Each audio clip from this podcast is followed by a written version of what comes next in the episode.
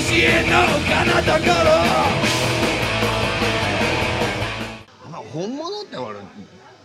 不器用なもんだと思うんだよな。だってそれが一番好きやって、ね、もう何を差し置いても何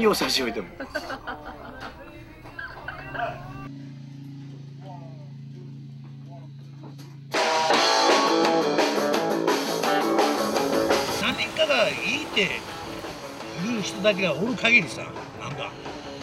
まだやりたいよね。なんせかっこいいよっていうのがね、ロックやないと、その色気がないとね、ダメやね。ロックなんかに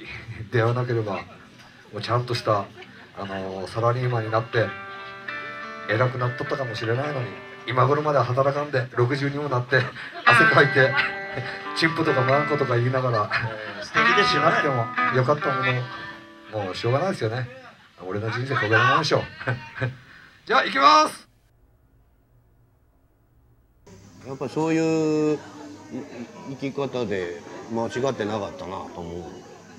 う、俺の選択間違ってなかったと思った。